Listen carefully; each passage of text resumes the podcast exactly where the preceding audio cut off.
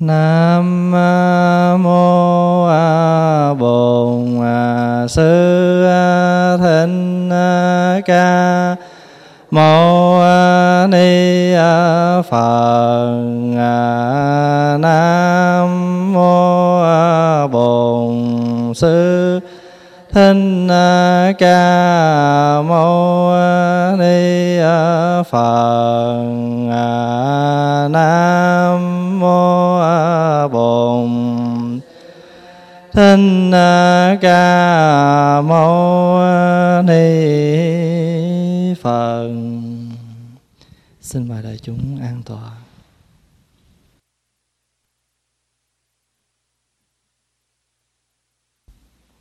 Kính thưa đại chúng, hôm nay là ngày 6 tháng 9 năm 2008.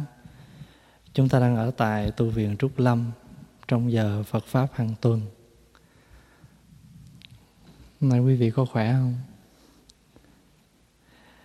À, hôm trước mình đã nói về à, những bài thi kệ để mình à, thực tập hàng ngày. Có nhiều người họ nghĩ thiền là phải ngồi xếp bằng, nhắm mắt liêm diêm. Hết giờ này sang giờ khác thì gọi là thiền. Hiểu như vậy cũng đúng chứ không có sai, nhưng mà chưa có trọn. Theo định nghĩa của người tu thiền đó là mình không phải chỉ thiền trong lúc mình ngồi không mà mình phải thiền trong khi mình đi đứng, ngồi nằm.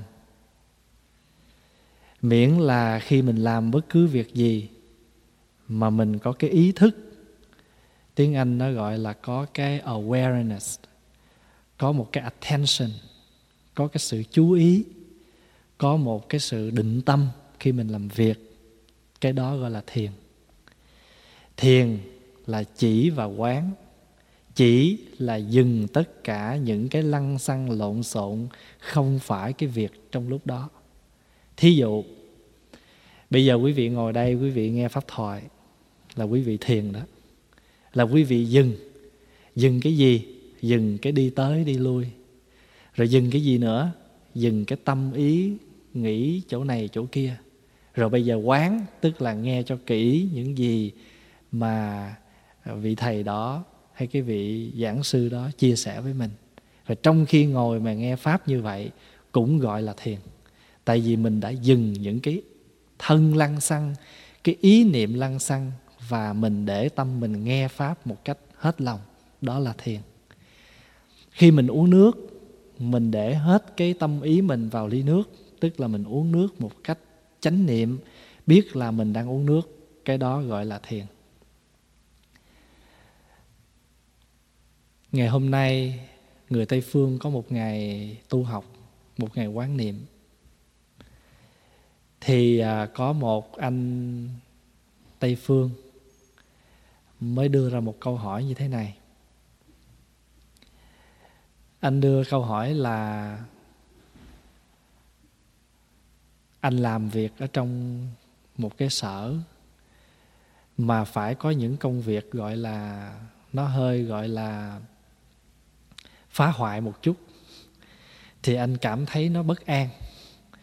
Là vì à, vì công việc mà mình phải làm những cái công những cái việc à, gọi là mạnh tay đối với những loài vật khác thí dụ như là chặt cây chặt cỏ rồi vân vân thì người tây phương á họ thương thiên nhiên họ thương những thú vật. Thì nếu mà làm như vậy thì họ cảm thấy nó khó chịu. Thì họ hỏi rằng trong phật giáo mình thấy như vậy như thế nào? Thì pháp hòa để cho tất cả mọi người chia sẻ thì ai cũng có những cái nhìn rất là hay. Thì pháp hòa mới gom hết những cái ý và pháp hòa mới chia sẻ với họ thêm là đức phật nói, cái cõi của mình đang sống là cái cõi tương đối, chứ không thể là tuyệt đối. Mình muốn đi tìm một cái tuyệt đối, tìm có không? Không có, vì cõi của mình là cõi tương đối thôi. Chẳng hạn như bây giờ nè, mình nói là Phật nhìn trong ly nước có 84.000 con vi trùng. Không lẽ giờ vì có tám bốn ngàn con vi trùng trong đó rồi chúng ta không uống sao? Nó có thì có nhưng mà uống để mà duy trì sự sống là mình biết là mình uống như vậy là nó nó coi như là sát sinh rồi đó. Thật ra ăn chay vẫn sát sinh như thường tại vì mình phải chặt cây chặt rau thì vẫn là sát sinh nhưng mà so con vật với cái cọng rau thì mình phải chấp nhận ăn rau. Rau nó phải hy sinh để nó nuôi con người mình. Nhưng mà bây giờ á, mình muốn sống làm sao cho có chánh niệm để làm gì? Để trong con người mình nó có ra những cái đạo lực những cái phước lực những cái công đức lực thì như vậy mình lỡ mình có giết mình đi mình có đạp một con kiến con sâu thì nhờ cái công đức lực nó có sẵn ở trong người mình, thì mình cũng hồi hướng cho nó được. Vì vậy cho nên mình mới có cái bài kệ là, sáng, trưa, chiều và tối, mọi loài hãy giữ gìn nếu dưới chân lỡ đạp xin nguyện chống siêu sinh. Tức là buổi sáng, buổi trưa, buổi chiều, buổi tối. Không? Tất cả những con vật dưới chân mình mình nói với nó nha, tự mà lo lấy nha. Nhưng mà nếu tôi lỡ đạp quý vị thì xin ngay trong lúc đó quý vị vãng sinh về những cõi lành. Vãng sinh về những cõi lành nhờ đâu? Nhờ khi mà chúng ta lỡ đạp, nhưng mà chúng ta có tu tập, trong người chúng ta có đạo lực, thì chúng ta một phần nó được hưởng. Cho nên á, mình muốn đi tìm cái tuyệt đối thì khó lắm. Bây giờ mình sống trong thế giới tương đối, thì mình cố gắng mình làm được những cái gì trong cái khả năng của mình. Vì vậy khi mà chúng ta gọi là chúng ta tu học á thì thiền không có nghĩa là chỉ ở cái lúc mà chúng ta ngồi xếp bằng mà thiền trong khi mình đi đứng nằm ngồi nói năng động tịnh mà chỉ chúng ta chỉ có biết để ý dừng lại một chút. À, cái việc làm gì? Ngày xưa mình chưa tu tập mình chưa hiểu thì mình mình bất chấp chuyện gì mình cũng làm không? Thành thử bây giờ mình có tu tập rồi thì mình sẽ cố gắng hết sức trong cái khả năng của mình làm sao mà để bớt đi những cái những cái hại người hại vật thì chúng ta bớt làm. Đó vì vậy cho nên đó, ngày xưa các tổ rất là khéo đã hướng dẫn cho một người tu mới bắt đầu tập tu. Có một cái cách tu thiền rất là giỏi đó là chúng ta học thuộc những bài kệ. Học thuộc để làm gì? Để mỗi một hành động của chúng ta trong hàng ngày thì chúng ta đọc cái bài kệ đó lên. Thì khi đọc như vậy là chúng ta đọc bằng cái tâm của mình. Thì khi đọc như vậy á, khi đọc lên như vậy tự nhiên nó là một cái gương, nó soi chiếu, nó nhắc nhở mình rất là nhiều. Mà nhờ nó soi chiếu, nhờ nó nhắc nhở, cho nên mình lỡ mà có đạp á, phải không? Thì bây giờ bước chân của mình có chánh niệm nhiều hơn. Ngày xưa mình đi hay là mình làm mình bất cần. Cho nên mình có thể, mình làm hại rất nhiều con vật. Bây giờ mà có chánh niệm rồi thì cũng cũng phải đi đạp vậy, nhưng mà đã bớt hơn. Có một cô phật tử người canada à, sau khi mà quy y thọ năm giới rồi thì cô nói với pháp hòa là bây giờ cô thọ năm giới rồi thì cô thấy cô hạnh phúc hơn. Là tại vì mỗi bước chân của cô cô để ý nhiều hơn và cô đã thấy rằng có nhiều lúc cô nhém chút nữa là cô đạp cái con trùng, con sâu gì đó. Bây giờ mỗi bước chân của cô đi, cô có chánh niệm cho nên cô tránh được.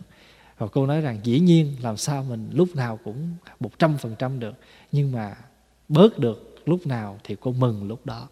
Cho nên mình tu thọ giới là để như vậy. Để mà làm cho mình mỗi ngày, mỗi tốt hơn, mà tốt được giờ phút nào thì mình mừng giờ phút đó. Giống như pháp hòa hay nói, ăn chay vậy đó ví dụ mình lỡ người nào ăn chưa trọn vẹn được một ngày, phải không? Pháp hòa khuyến khích ăn nửa ngày. Ăn nửa ngày cũng tốt. Không? còn người nào mà ăn chưa được nửa ngày nữa, ăn buổi thôi. Tức là buổi sáng, hay là buổi trưa, hay buổi chiều gì đó. Coi như là mình bớt được giờ phút nào thì mình mừng giờ phút đó. Thì cũng như vậy, mỗi một bài kệ giúp cho mình rất là nhiều trong cái đời sống hàng ngày. Rồi từ từ mình trở thành ra một người sống có chánh niệm, có ý thức. Rồi xa hơn nữa mà mình trở thành gì? Một thi sĩ. Lúc nào sống cũng với thơ văn hết trơn á. Tại vì những bài kệ á không? Lúc những bài kệ nó có cái cái hình thức là thơ. Có khi là thơ năm chữ, có khi là thơ thất ngôn, có khi là thơ lục bát, vân vân. Thành tử ra có nhiều vị đi vô chùa tu đâu có biết làm thơ nhưng mà tu hồi biết làm thơ hết trơn là tại vì nhờ nuôi dưỡng bằng những bài kệ này. Cho nên những bài kệ này là những cái chất liệu nuôi dưỡng mình hàng ngày rất là nhiều. Và hôm trước á, mình đã nói tới 12 bài kệ rồi. Và hôm nay chúng ta tiếp tục bài kệ thứ 13 là ở đây Pháp Hòa phối hợp giữa những bài kệ âm Hán ngày xưa mà các tổ dạy rồi tiếp theo là chúng ta có thêm những bài kệ bằng chữ Việt những bài kệ nào mà ngày xưa không có được chẳng hạn như là nghe điện thoại thời Phật thời tổ không có điện thoại. Cho nên không có kệ bằng điện thoại chữ Hán. Thì bây giờ các vị à, thầy tổ của mình trong hiện thời à, đương đại chế tác những bài kệ để nghe điện thoại thì mình học những bài kệ đó. Nói chung là pháp hòa chỉ mong đem đầy đủ những bài kệ trong đời sống hàng ngày để rồi tùy theo sở thích tùy theo khả năng mình thuộc được bao nhiêu bài kệ thì mình sẽ áp dụng mình thực hành. Và nhớ là khi chúng ta học thì không áp dụng thì cái học của mình đó, nó không có được à, không có được à, hay lắm. À, mình muốn hay á, là mình phải áp dụng những cái gì mình học. Thì những bài kệ nào mình thích trước hết là mình chọn những bài kệ mình thích. Kế đến là những bài kệ nào mà mình thường sử dụng mình những công việc nào hàng ngày mình thường sử dụng mà rất tiện cho mình dán ở nơi nào đó mà mỗi lần mình tới đó mình ứng dụng thì mình có bài kệ mình học liền. Và trong thời gian 3 tháng thôi đó là chậm đó chứ thường thường chừng hai tuần là mình thuộc lào hết trơn. À, 3 tháng không thì 6 tháng là tự nhiên mình sẽ thuộc một số các bài kệ rất là dễ học. Cho nên mình nhớ là khi mình thiền là như vậy đó thiền là trong khi mình làm bất cứ việc gì mình cũng có ý thức hết à, ngày xưa mình nói bolo ba la nói tùm lum tà la. Bây giờ sao? Ý thức rồi thì mỗi một cái việc lời nói của mình mỗi cái câu chuyện mình sắp nói nó sẽ có chánh niệm hơn. Bây giờ mình đi vào cái bài kệ thứ 13 là gì? Bài kệ mặc áo. Nếu mà nói cho các thầy các cô các chú á, thì phải nói là mặc áo vạt hò. Không? Tức là thường thường mặc áo vạt hò hay mặc áo nhật bình. Vạt hò là cái loại áo cổ tròn có một miếng vải à, dư giống như áo bà ba nhưng mà dư thêm miếng vải cái mình gài nút không? Cái vạt đó nó ngắn ngắn nó lưng lửng vậy đó mà cái áo đó thì nó lai đời nhà thanh. Quý vị nhớ không? Các vị à, khi nào mà có coi phim tàu thì thời nhà thanh đó thì người ta thường mặc một cái áo dài ở bên trong xong rồi người ta mặc thêm cái áo à, ngắn ở bên ngoài mà cái cổ nó tròn rồi nó có thêm cái nút vậy thì cái áo vạt họ của mình cũng có lai một chút của người hoa là đời nhà thanh thì cái áo đó.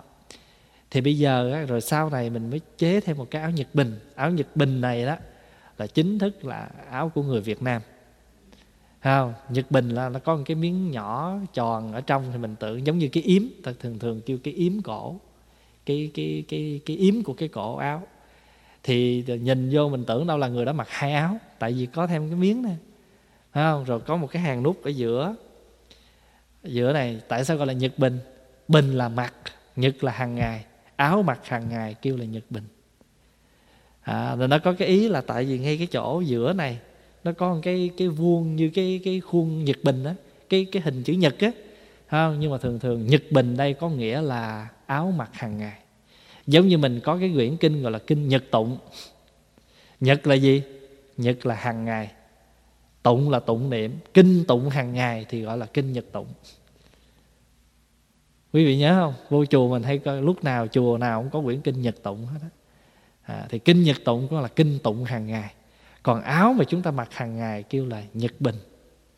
À, thì thường thường á ở trong Phật giáo Việt Nam chúng ta có mặc hai loại áo. Một có là áo nhật bình mà nhật bình nó có hai loại. Loại dài như các sư chú mặc đó là gọi là nhật bình đi đường để mình gọi là áo nhật bình dài để mà chúng ta mặc đi ra đường. Còn cái nhật bình mà ngắn trở thành ra cái đồ bộ nguyên một bộ mình mặc đó kêu là nhật bình lỡ. Lỡ là sao? Là nó lưng nó nó, nó ngắn đi nó, nó nó nó nó ngắn hơn cái dài kêu là nhật bình lỡ. À, thì thường thường á các sư chú các vị à, sư chú thì thường mặc áo nhật bình màu lam hoặc là áo nhật bình màu nâu. À, và các sư cô thì thuần là áo màu lam để mà phân biệt như vậy. Ừ. thì à, mình có hai loại áo. Thì bây giờ mình nói nói tóm á ngày xưa chư tổ à, trong kinh đưa ra ba bài kệ bài kệ mặc áo bài kệ mặc quần bài kệ rút cái dây tại ngày xưa không có dây thun. Quý vị có nhớ loại quần xưa của các người xưa mặc là ta luồn sợi dây bên trong thì sau khi mặc cái quần vào rồi thì rút dây lại thì có cái bài kệ để mình rút cái dây. Rồi khi mà mình à, ngồi thiền xin lỗi hoặc là mình à, đi à, vệ sinh thì chúng ta sổ cái dây đó ra. Rồi sau khi xong thì đứng dậy thì mình rút cái dây đó lại. Thì nó có ba bài kệ. Cái bài kệ mặc áo ha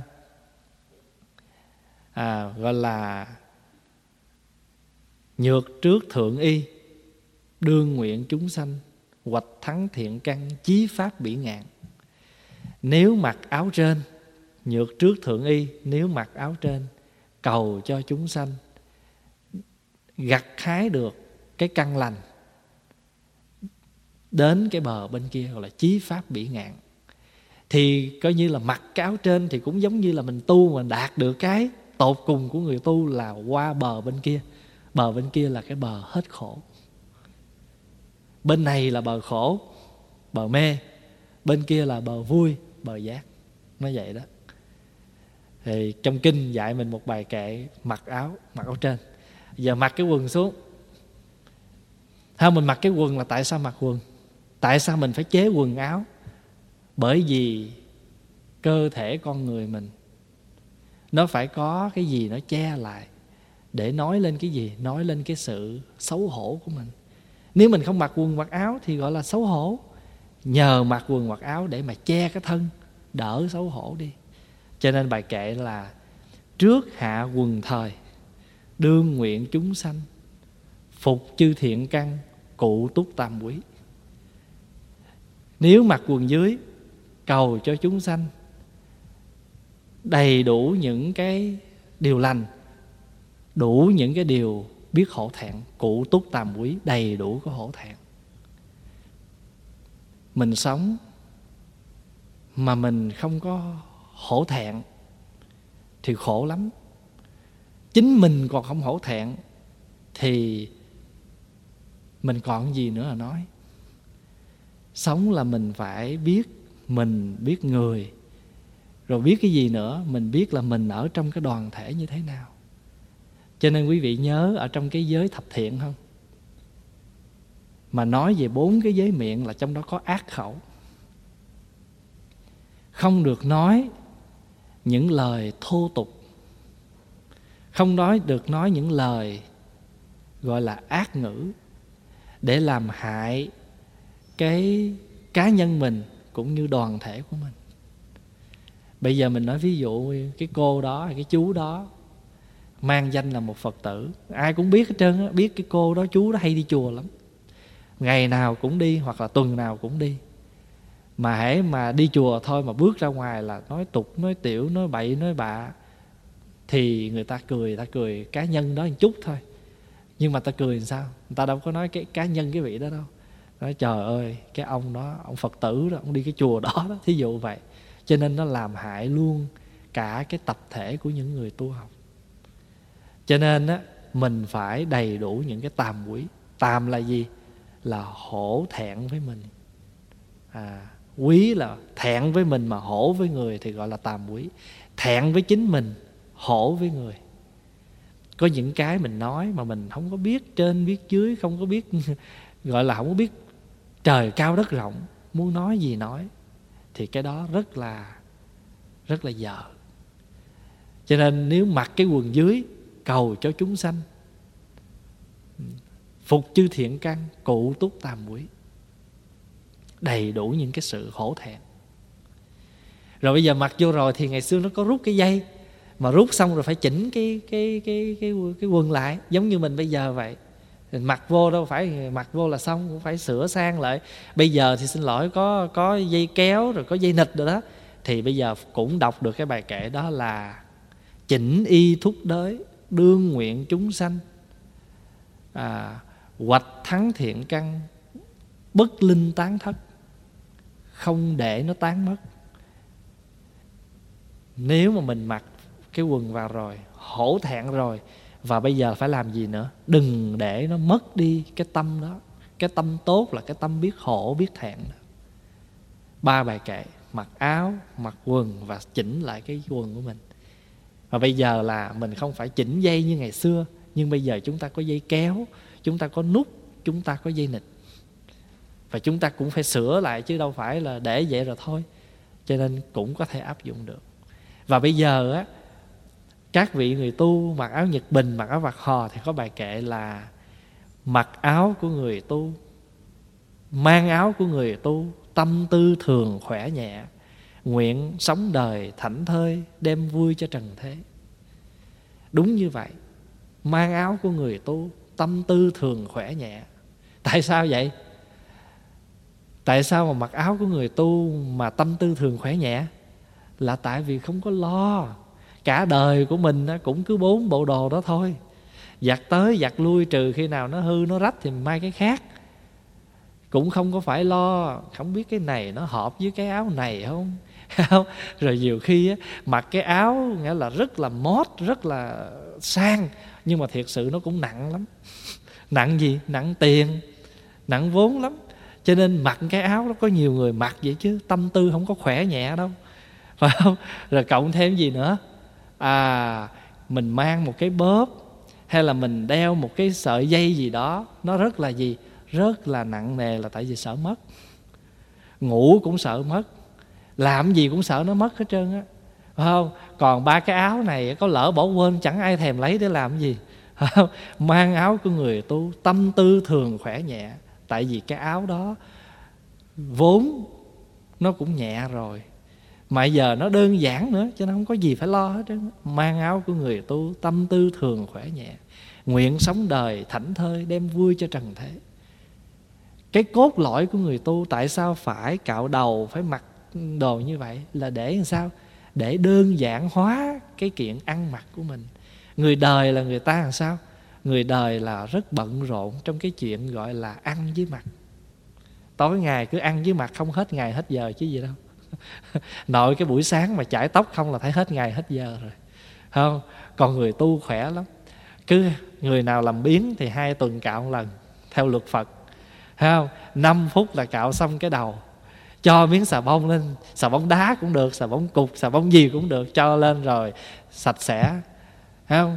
Cho nên rất là đơn giản. Còn mình á, cứ hai ba ngày tháng là phải đi lo cắt tóc. À, mà đủ kiểu hết trơn á mà ngủ dậy mà không có chải đầu thì lỡ bữa nào đi làm trễ một cái thôi cầm theo cái lượt nữa. Biết chi không? Vừa lái xe vừa chải đầu. Chứ giờ trễ giờ rồi phải không? Rồi bây giờ còn sợ xấu phải sắm thêm cái hộp nhỏ nhỏ nó có cái miếng kiến chút xíu vậy nè. Phải không? À, ngồi tới đâu trước khi mà đi vô trong chỗ nào mà gặp uh, chỗ nào mà hẹn hò gì đó nghe làm giấy tờ luật sư bác sĩ gì đó nghe trước khi mà bước vô cửa còn phải tắt máy xe rồi không dám bước xuống xe liền đâu. Mở cái đó ra một chút. Rồi gì nữa? Chải chải cái đầu lại phải không? Rồi bậm bậm cái môi coi nó đều chưa chưa đều lấy ra thoa tiếp. còn lỡ bữa nào mà quên cái hộp đó thì nhìn lên cái kiến xe. À còn người tu khỏe lắm. Lấy hai ngón tay nè mặt lỡ mặt cáo tràng, phải không? Biết nó có ngay chưa, chỉ cần kéo lên đây một cái, dẹt cái này qua rồi là xong. Phải không? Cho nên mang áo của người tu, tâm tư thường khỏe nhẹ. Còn mình bây giờ xin lỗi, cái áo mình phải ngó lại mình kéo lên, kéo xuống cho nó đều. Phải không? Thành thử ra, nói như vậy không có nghĩa là mình sai nhưng mà ý nói giữa cái thảnh thơi, cái không có ràng buộc của một người xả bỏ và cái người phải mang nhiều thì nó mệt. Nhưng nếu mà chúng ta còn ở ngoài đời thì chúng ta phải như vậy thôi. Có phải không? Mình sống theo cái cái cái cái hoàn cảnh nào thì mình phải tương tất cái hoàn cảnh đó. Đó là cái điều của bạn muốn nói. Chứ không phải nói giờ mình đời rồi kệ à, gọi là tu rồi không cần không phải vậy. Ăn mặc cho nên ngày xưa khổng tử có dạy đó. Nghèo mà không hèn người ta kêu nghèo hèn mà. Nhưng mà cái người nghèo phải không hèn mới hay. Không hèn là sao? Nghèo rách phải không? Rách thì giá mà giá là giá cho ngay. Phải không? À còn cái người mà cái cái người mà mà mà mà giàu mà không sang. Người ta kêu giàu sang mà. Cái người giàu là cái người như thế nào? Ăn mặc lộng lẫy, nhưng mà tương tác chứ không phải nói là có nhiều chân lên hết.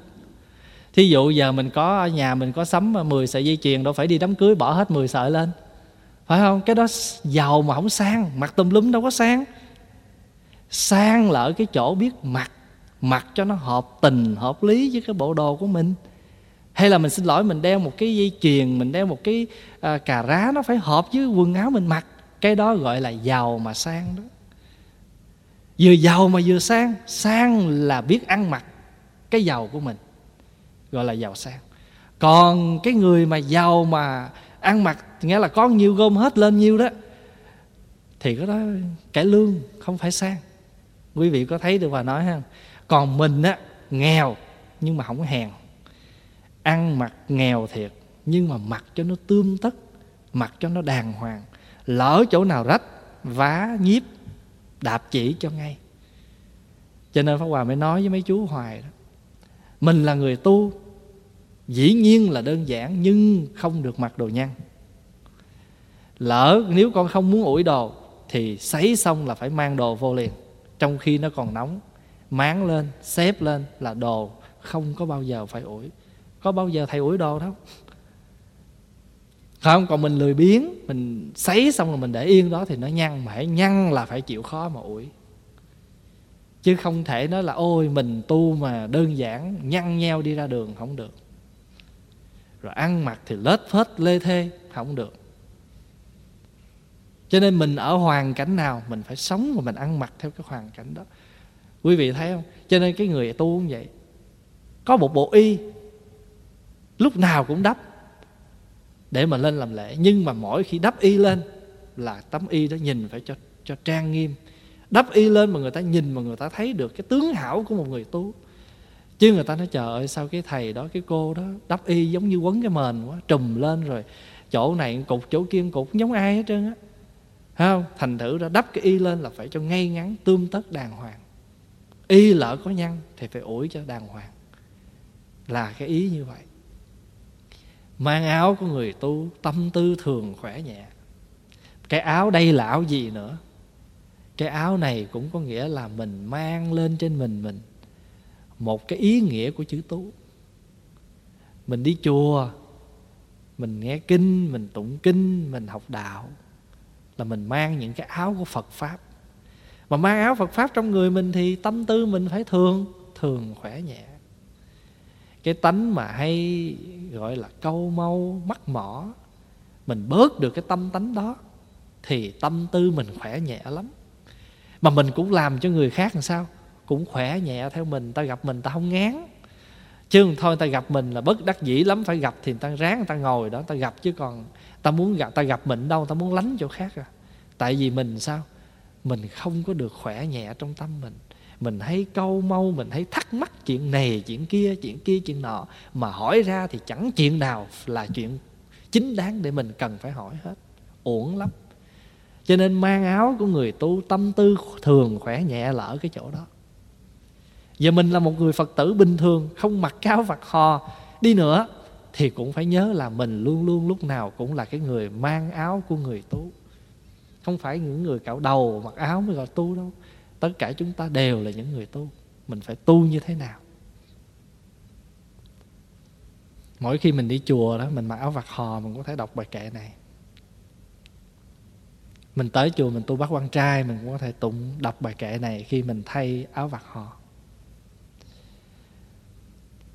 Đối với một phật tử, đến chùa mà tụng kinh thì thường mặc áo tràng áo tràng là áo gì? Tràng là áo dài, chữ tràng cũng là trường. Áo dài.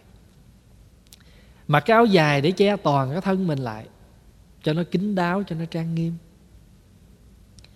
Người trung hoa đó, họ không có mặc cái áo giống mình đâu. Người hoa là mặc cái áo màu đen. Mà cái cách may thì cũng giống y hệt như cái áo hậu của quý thầy cũng tay rộng. À mà màu đen. Cái áo đó người trung hoa gọi là áo hải thanh. Hải thanh tức là áo biển xanh. Người trung hoa không có gọi áo tràng giống mình. Người trung hoa gọi cái áo đó là áo hải thanh. Và trên cái cổ áo đó, người ta mai ba lớp. Tượng trưng cho tam bảo.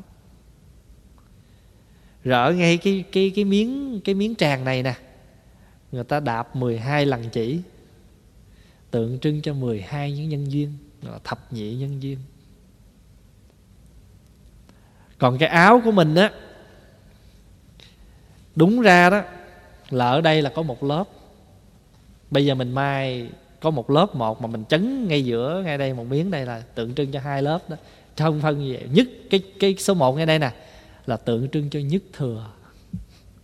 Nhất thừa là gì? Là phật thừa là người tu là mặc cái áo này rồi, mà vào trong này rồi là nhất định phải tới cái chỗ phật thừa mới thôi. Quý vị có hiểu ý không? Cho cái áo tràng mình cái chỗ này nè. Một cổ và chấn một chấn, nhất thừa. Cao siêu lắm. Cho nên mặc cái áo đó thấy nó nhẹ hứng vậy đó, mà mang cả trên trên người mà một cái trách nhiệm. Không? Tu tới thành phật. Và khi mình mặc cái áo tràng mình đọc cái bài kệ. Áo này mặc nút này gài, thiện tâm gìn giữ, đêm ngày chẳng lơi. Nếu mà lỡ mà cái áo mà nó đứt cái nút ra thì mình phải lập tức mình gài lại, đúng không? Thì luôn luôn giữ cái áo nút gài đàng hoàng. Mình cũng vậy, cũng phải giữ cái tâm mình. Lúc nào cũng phải gài nút. Cái tâm mình lúc nào cũng phải giữ cho cẩn mật. Áo này mặc nút này gài thiện tâm gìn giữ đêm ngày chẳng lơi. Cái tâm thiện đó là phải gìn giữ. Còn tâm thiện mà không gìn giữ thì chỉ một chút xíu thôi nó thành ra bất bất thiện. Cho nên không giữ nó thành ra bất thiện mà giữ hoài nó thành ra thiện. Mới đầu nó thiện mà thiện non nó còn non lâu ngày nó thuần thục cái thiện. Còn đối với các thầy thì thường thường á một người đi tu á, một chú sa di là có một tấm y. Một tấm y thôi. Nhưng mà đối với một người tỳ kheo là ba y. Khi mà đi thọ giới là phải đủ ba y. Thì trong ba tấm y đó, người ta chia ra y hạ, y trung, y thượng. Hạ y, trung y, thượng y. Ba bậc. Y nó có ba bậc. Và trong bậc hạ không? tức là tượng trưng cho cái y ngũ điều, năm điều. Bậc trung là y thất điều, bậc thượng là y cửu điều. Y cửu điều tức là y chín điều. Mà cái y trong chín điều y đó, y thứ, trong ba, cái y chín điều đó là nó hạ y của bậc thượng. Vì trong bậc thượng nó cũng ba y. Nhưng mà thường thường mà lấy căn bản là ba y thôi. Thì đúng ra đó là mình phải mặc cái áo cái y á năm điều 24 trên 24 trừ khi nào đi ngủ thôi. Nghĩa là trừ khi nào mình đi ngủ mình mới giải cái y đó. Còn bình thường là lúc nào cũng phải đắp cái y đó. Giống như các vị mà sư bên nam tông quý vị thấy lúc nào cũng quấn y, y ngủ đó. Y ngủ là để làm gì? Để làm việc hàng ngày. Cho nên cái y ngủ còn được có cái danh là tạp tối y. Y làm việc hàng ngày rồi khi nào mà chúng ta lên tụng kinh tụng giới bố tát hàng tuần ai xin lỗi hàng tháng đó thì chúng ta đắp cái y thất điều.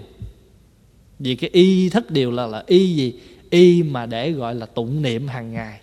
Y gọi là tụng giới rồi đó đắp cái y đó. Thất y à, thất điều. Quý hiểu ý ha? Rồi khi nào mà chúng ta lên tòa mà thuyết pháp chúng ta đắp y chính điều tại sao lên tòa thuyết pháp mà đáp y chính điều? Tại vì khi mà chúng ta thăng tòa thuyết pháp là chúng ta đại phật tuyên dương thay phật nói pháp. Còn mình bây giờ đó mình đơn giản là cách là bằng cách là hàng tuần rồi mình chỉ quý thầy chỉ mặc cái hậu hoặc là đôi khi chỉ cái áo tràng nâu ha rồi ngồi một cái bàn đơn giản đó, đó là mình sinh hoạt trong cái khuôn khổ hàng ngày của mình hàng tuần của mình nhưng mà người trung hoa mà ở những cái pháp hội mà lớn đó, là người ta phải để cái pháp tòa cho cái vị pháp sư. Rồi vị pháp sư phải y áo đàng hoàng, tứ chúng đi thỉnh ra, rồi bắt đầu mới thỉnh sư thăng tòa thuyết pháp. Quý vị hiểu ý không? Rồi trang trí một cái pháp hội cho trang nghiêm. Tại vì lúc đó là gì? Cái đó gọi là pháp hội, một cái pháp hội lớn. Chúng ta thăng tòa thuyết pháp người trung hoa còn giữ cái lệ đó. Và người việt mình đó, thì mình đơn giản cái đó. Bởi vì mình không có muốn à, gọi là thấy nó long trọng quá. À, đơn giản thôi tức là một buổi thuyết pháp vậy thôi. Chứ còn người trung hoa là làm quy mô lắm. Thỉnh ra rồi có cầm phất trần cầm à, tích trượng đồ vân vân. Đó là một pháp khí của một bậc gọi là à, pháp sư là kêu là pháp sư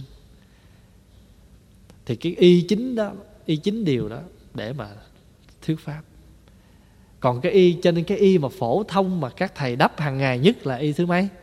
Y số 7 về tụng kinh và nghe pháp. À, tụng kinh và bố tát.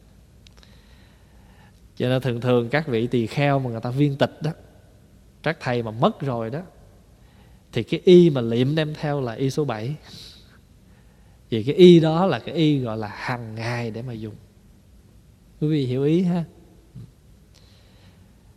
À, bây giờ đó là mình à, đơn giản cái y đó bằng cái y thất đó bằng cái áo áo tràng nâu bảy vạt.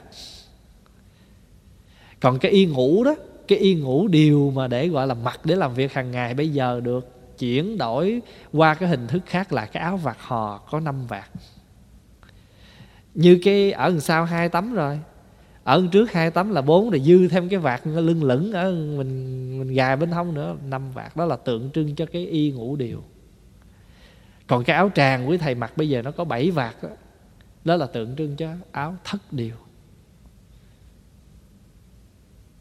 Rồi bây giờ lên tụng kinh mà mới đắp y.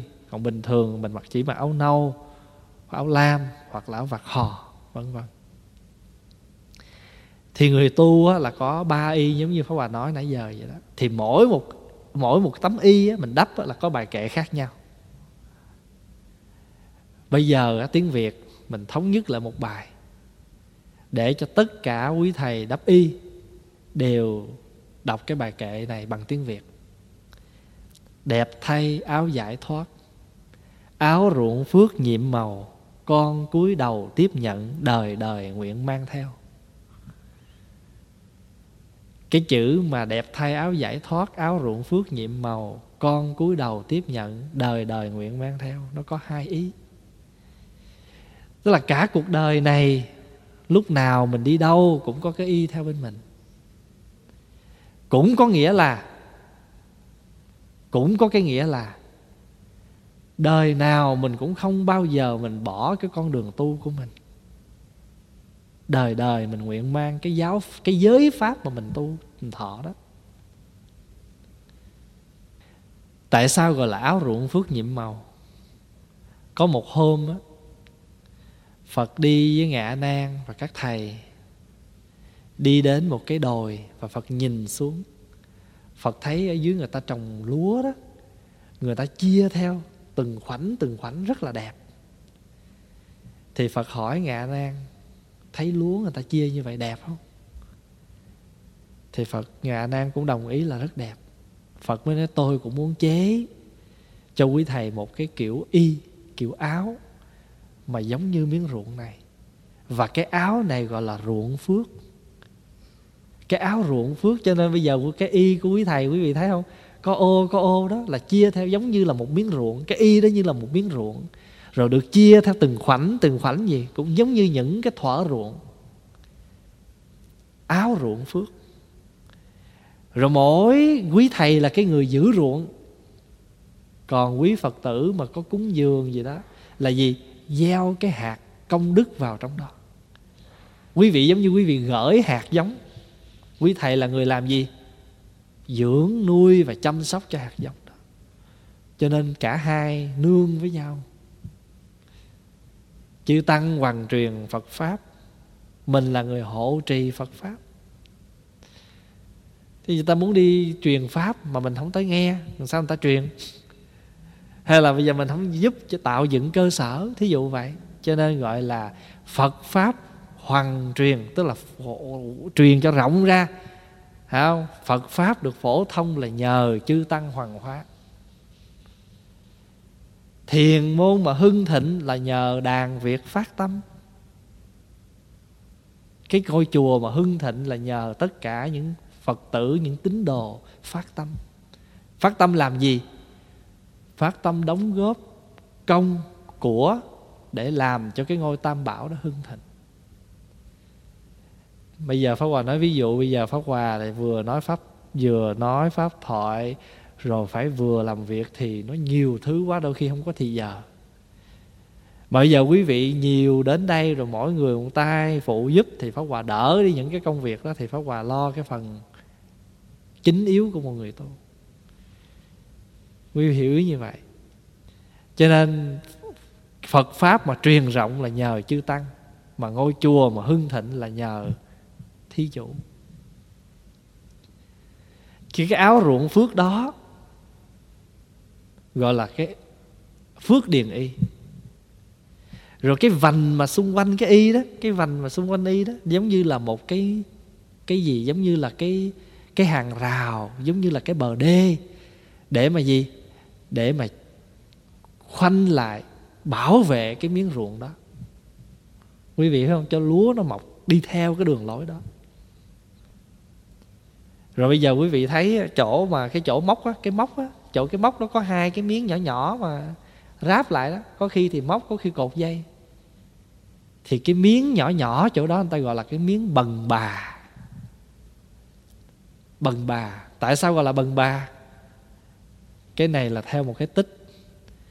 Là khi mà tất cả mọi người, mỗi người đóng góp một miếng vải nhỏ nhỏ để mà cúng dường cho đức phật mai y, thì có một bà già đó bà nghèo. Bà nghe tin trễ bà mới cũng lật đật, bà kiếm miếng vải nghèo của bà đó, bà tới bà dâng cho phật. Nhưng mà lúc đó vải đã đủ rồi, y đã may thành rồi. Nhưng mà cái tâm thành của bà già nghèo mà biết phát tâm. Cho nên đây là đây là cái chuyện gọi là trong 20 điều khó mà trong kinh tứ thập nhị chương đó, nghèo mà bố thí là khó. Cái người giàu mà tao có bố thí là chuyện thường bây giờ mình nghèo mà mình biết bố thí bố thí trong cái khả năng nghèo của mình. Không phải dễ à cho nên bà già mang cái tấm vải đó, bà già lên dân cho phật. Phật nhận cái đó. Phật bảo các thầy đắp thêm cái tấm vải đó lên trên cái y đó. Cho nên bây giờ cái tấm vải đó được gọi là bần bà. Bần là nghèo, bà là bà lão đó. Cái tấm vải của bà lão nghèo giờ tự nhiên mình mai cả cái tấm y rồi, cái tự nhiên có một cái miếng vải dư ra ngay cái y đó để làm cái khoen chỗ đó. Bần bà. Và khi mà chúng ta, cái y đó đó, nó có nhiều tên lắm. Nhưng mà cái tên phổ thông mà thường gọi nhất là phước điền y. Có khi gọi là liên hoa y, nhẫn nhục y Cửu long y, nhiều tên lắm. Giờ mình nói cái tên đơn giản để dễ nhớ là ruộng phước y, áo ruộng phước phước điền y. Còn các vị sa di, chỉ là cái tấm vải trơn ở giữa, làm cái lằn ngay giữa. Đó là gì? Đó là tượng trưng dùng một miếng đất mới vừa được cày xới. Và còn phải đợi gì? À phải đợi tưới tẩm, đợi chăm sóc để khi nào đất đủ phân bón rồi bắt đầu mới chia ruộng. Quý vị hiểu ý không? Cho nên gọi là vô tướng phước điền y. Nó không có cái tướng phước điền, không có cái tướng gọi là ngăn che, nhưng mà nó cũng là phước điền y. Phi phụng như giới hạnh, mặc cái y này, phải làm y như cái giới mình thọ. Để mà làm gì? Để mà phụng trì như lai mạng.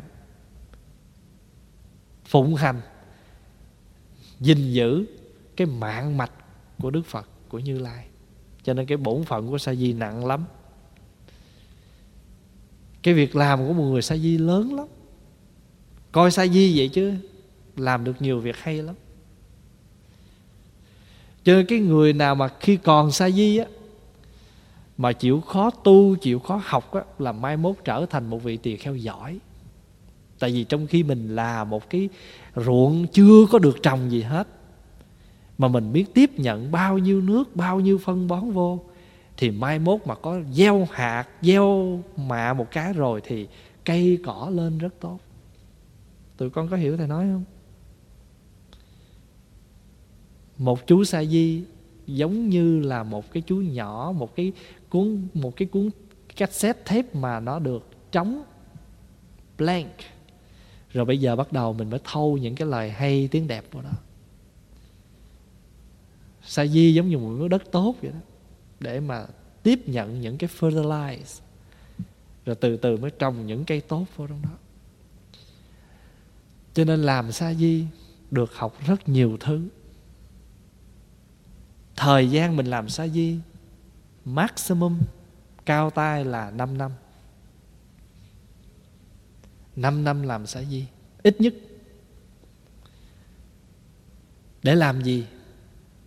Để trong thời gian 5 năm đó mình học hỏi. Học giới, học luật, học đủ thứ hết. Để mai mốt mình có trở thành một vị tỳ kheo thì một vị tỳ kheo đúng nghĩa. Hỏi tới mình, thọ giới gì rồi? Nói dạ tỳ kheo. Không biết gì hết. Uổng lắm cho nên khi làm sa di thì để tâm để tâm học. Giống bây giờ mình là phật tử vậy đó nha. Mà lúc nào cũng rất là thích cái cuộc đời đi xuất gia chứ gì. Thì bây giờ ráng làm phật tử cho trọn, học hỏi cho đàng hoàng. Rồi mai chiều mốt nọ, nhân duyên nó thù thắng. Chỉ cần có cái lễ tiếng đồng hồ thôi. Thấy không? Gọi là thiện lai tỳ kheo thôi. Thì lúc đó mình cũng là một người tu đúng nghĩa tại vì trong thời gian mình làm phật tử đó, mình đã luyện mình mình đã học hạnh xuất gia giải thoát. Hay lắm. Bài kệ kế là mình đi vào thiền đường. Ở những ngôi chùa mà lớn á, nhớ những cái ngôi chùa mà người ta có đất đai mà rộng á, thường thường người ta chia ra nhiều điện lắm chỗ nào mà chỗ thờ phật á, thì người ta gọi là phật đường. Là chỗ đó chỉ chuyên môn để lên lễ phật tụng kinh thôi. Không có thuyết pháp, không có ngồi thiền. Rồi người ta xây một cái đường khác, ta để làm thiền đường là chỗ đó để ngồi thiền thôi. Tại vì sao? Tại vì cái chỗ ngồi thiền thường thường người ta hay làm những cái thiền sàn mình bây giờ mình ngồi thiền, mình ngồi dưới đất với cái tọa cụ như vậy đó là mình đơn giản rồi hồi xưa là người ta đóng cái cái bục cao cao lên, rồi người ta ngồi ở trên cái đó, gọi là thiền sàng. Thì có, tại vì có nhiều người á, người ta ngồi thiền mà ngồi ngồi khuya đó, thì ngày xưa là mũi nhiều lắm. Cho nên ở trong cái thiền sàn trên cái thiền sàn nhỏ nhỏ mà đủ một người mình ngồi đó, người ta may thêm một cái mùng, cái miếng lưới ở bên ngoài để khi nào mà vị nào mà ngồi mà khuya mà có mũi đó thì xả cái mùng đó xuống. Quý vị hiểu ý không? À rồi có nhiều khi á, có nhiều người ta ngồi trong đó ta hết xả thiền rồi ta ngồi trong đó ta ngủ luôn. Cái chỗ thiền sàn đó cũng là cái chỗ người ta ngủ mà ta ngủ ngồi. Cho nên trong đó ta có cái miếng cái tấm vải ta phủ lên chân cho nó ấm cái chân. Rồi ta có cái gối người ta lót phía sau vậy cái ta ngã người ta ngủ một chút tại vì những người trong khi người ta tu như vậy đó người ta ngủ rất ít. Một đêm người ta ngủ chừng 3 tiếng 4 tiếng thôi. À, còn thì giờ ta để là người ta ngồi thiền. Có nhiều người ngủ 2 giờ rồi cả đêm ta ngồi thiền. Thì cái đó gọi là thiền sàng. Cho nên trong cái bài kệ mà hô chuông buổi à, buổi à, buổi sáng đó nhớ không? Sơ canh dĩ đáo thượng thiền sàng. Tức là đầu canh canh canh, đầu mà tới rồi thì lên cái thiền sàng mà ngồi. Sơ canh là ngồi thiền buổi đầu hôm á. Sơ canh dĩ đáo, thượng thiền sàng. Tam nghiệp tịnh trừ đổ thánh nhang. Ba nghiệp mà nó tịnh xuống rồi là thấy được nhung nhang của phật. Cho nên bây giờ là ngày xưa ta vô thiền đường. Còn bây giờ mình á, chùa hẹp cho nên chánh điện cũng ở đây thiền đường cũng ở đây mà giảng đường cũng ở đây. Quý vị hiểu không? Chứ ngày xưa đó là mỗi một cái đường là riêng hết. Chỗ nào ngồi thiền là ngồi thiền bởi vì người ta đã build, người ta đã đã đã đã xây sẵn những cái thiền sàn như vậy thì không có dời tới giờ lui. Mà trong cái thiền sàn trong cái thiền đường là không có thờ nhiều. Một tượng phật nhỏ để ngay giữa. Có nhiều khi người ta gọi là người ta ngồi thiền theo giờ người ta không có đồng hồ, ngày xưa người ta thắp cây hương lên quý hiểu không? thắp cây hương lên. Thắp cây hương nó lên là ngồi hết cây hương nó là xong thời. Giống như ngày xưa bây giờ là có cái cái kiểu phạt ở trong chùa là kêu quỳ hương đó. Là không có quỳ một tiếng, hai tiếng gì hả cứ thắp cây nhang lên, tùy theo. Mình xui mà thầy đó rút cây nhang ra ăn thước thì mình ngồi quỳnh quỳ ăn thước. Một một mét, ngồi một mét là quỳ một mét thì đôi khi tiếng, hai tiếng đồng hồ ví dụ. Thì cái đó kêu là quỳ hương. Mà quỳ hương không phải là phạt mình đừng có nghĩ là quỳ hương là bị phạt. Không phải. Quỳ hương là cái cơ hội để chúng ta quỳ ở đó. Và để chúng ta phản tỉnh lại những cái việc làm của mình. Và để cái hương đó là tượng trưng cho cái hương giới, hương định, hương tuệ. Và chúng ta đem cái hương giới ra chúng ta soi lại, chúng ta làm lỗi gì? Định tâm lại cho nên quỳ hương không phải là phạt, cho nên phải thích quỳ hương. Nếu mà lỡ bữa nào thầy nói lên quỳ hương là phải happy, phải rất là vui. Trời, sướng quá, bữa nay được quỳ hương. Trung Thiện nghe hiểu không? Thì bây giờ mình nói là đi vào cái thiền đường Thì thường thường ta có bài kệ đi vào thiền đường. Nhược nhập Phật đường, Đương nguyện chúng sanh, Thăng vô thượng đường, Tâm bất loạn động. Nếu vào Phật đường hay là thừa thiền đường cũng được. Cầu cho chúng sanh Đi vào cái chỗ gọi là vô thượng, Gọi là thượng vô thượng đường. Đi lên cái chỗ vô thượng, tâm không có loạn động, tâm bất loạn động. Còn không có mình bước vô chánh điện là chẳng hạn như mình đi vào cái cửa chính đó, mình bước vô chánh điện cái là mình đọc bài kệ liền. Nhược đắc kiến phật, đương nguyện chúng sanh đắc vô ngại nhãn, kiến nhất thiết phật. Nhược đắc kiến phật là nếu được thấy phật, tức là gặp được phật tượng phật á, cầu cho chúng sanh, được cái con mắt vô ngại thấy được tất cả phật. Chà, cái này hay lắm đó. Đa số là mình nhìn lên chánh điện mình mới thấy có cái tượng phật. Mình lại thôi là lại. Còn tất cả người khác là tà ma yêu tinh quỷ quái thì mình xả láng đó là chưa đắc được con mắt vô ngại nhãn. Chứ trong bài kệ nó là đắc vô ngại nhãn, không có con, có được một con mắt không có ngăn ngại. Con mắt không ngăn ngại là thấy cái gì? Thấy tất cả đều là phật. Đắc vô ngại nhãn, kiến nhất thiết phật. Thấy được tất cả phật. Tại vì có những phật mà người bồ, phật và bồ tát mà người ta làm sao? Người ta ở trong một cái dạng khác cho nên quý vị thấy tại sao trong đạo Phật quá nhiều tượng, quá nhiều Phật và Bồ Tát? Là để tượng trưng cho mỗi người một hình tướng và một công hạnh khác nhau. Chứ còn nếu mà ai cũng giống ai thì có gì nữa đâu nói.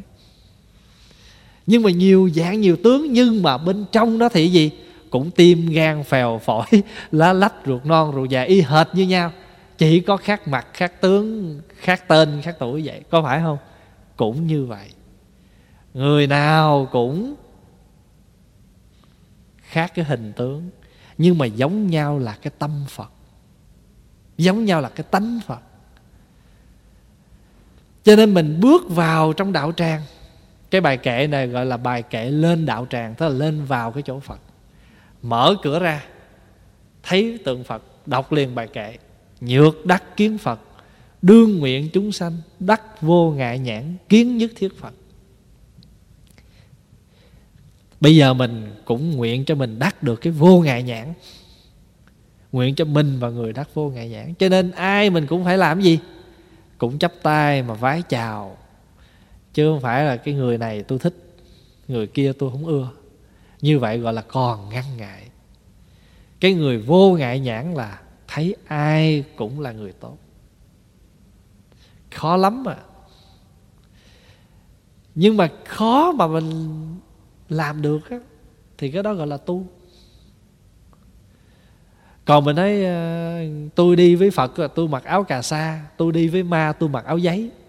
Có nghĩa là ai tốt với tôi tôi tốt lại, còn người nào mà cà chua với tôi là tôi cà pháo trở lại, thí dụ vậy, thì cái đó thường quá, không có gì để nói hết à cái đó gọi là miễn bàn. Không còn ngôn từ để nói, nghe không? Còn mình phải học được có một cái cặp mắt vô ngại nhãn. Cho nên nó cũng cái nhục nhãn. Nhưng mình biết áp dụng cái phật nhãn này trở thành ra thiên nhãn, phật nhãn, huệ nhãn, pháp nhãn. Mình có năm con mắt. Mỗi người mình có năm con mắt. Con mắt mà hiện thời mình có gọi là nhục nhãn. Bây giờ cũng một cái con, một cái nhục nhãn này thôi. Nhục nhục nhục là gì? Nhục là thịt. Con mắt thịt. Nhưng mà cái nhục nhãn này chuyển nó từ từ, mới đầu thiên nhãn thôi. Từ từ trở thành ra pháp nhãn, huệ nhãn, rồi phật nhãn. Nhưng mà nhớ nha, nhục nhãn là nhãn nhục. Mà nhãn nhục là nó nóng lắm. Ăn nhãn nhục nhiều nó nóng lắm cho nên bữa nào mà mình thấy người ta, người ta trưng con mắt mà ta nhìn mình nó phừng phừng lửa đó rồi biết là nhãn nhục rồi đó. Cái đó mà đem ra nấu xâm bổ lượng nữa. Cho nên xâm bổ lượng là cái nhục nhãn nấu vô để cho nó ngọt nước. Nhưng mà phải pha với cái gì? Pha với phổ tai thì nó mới quân bình chứ còn nhục nhãn không nó nóng lắm à.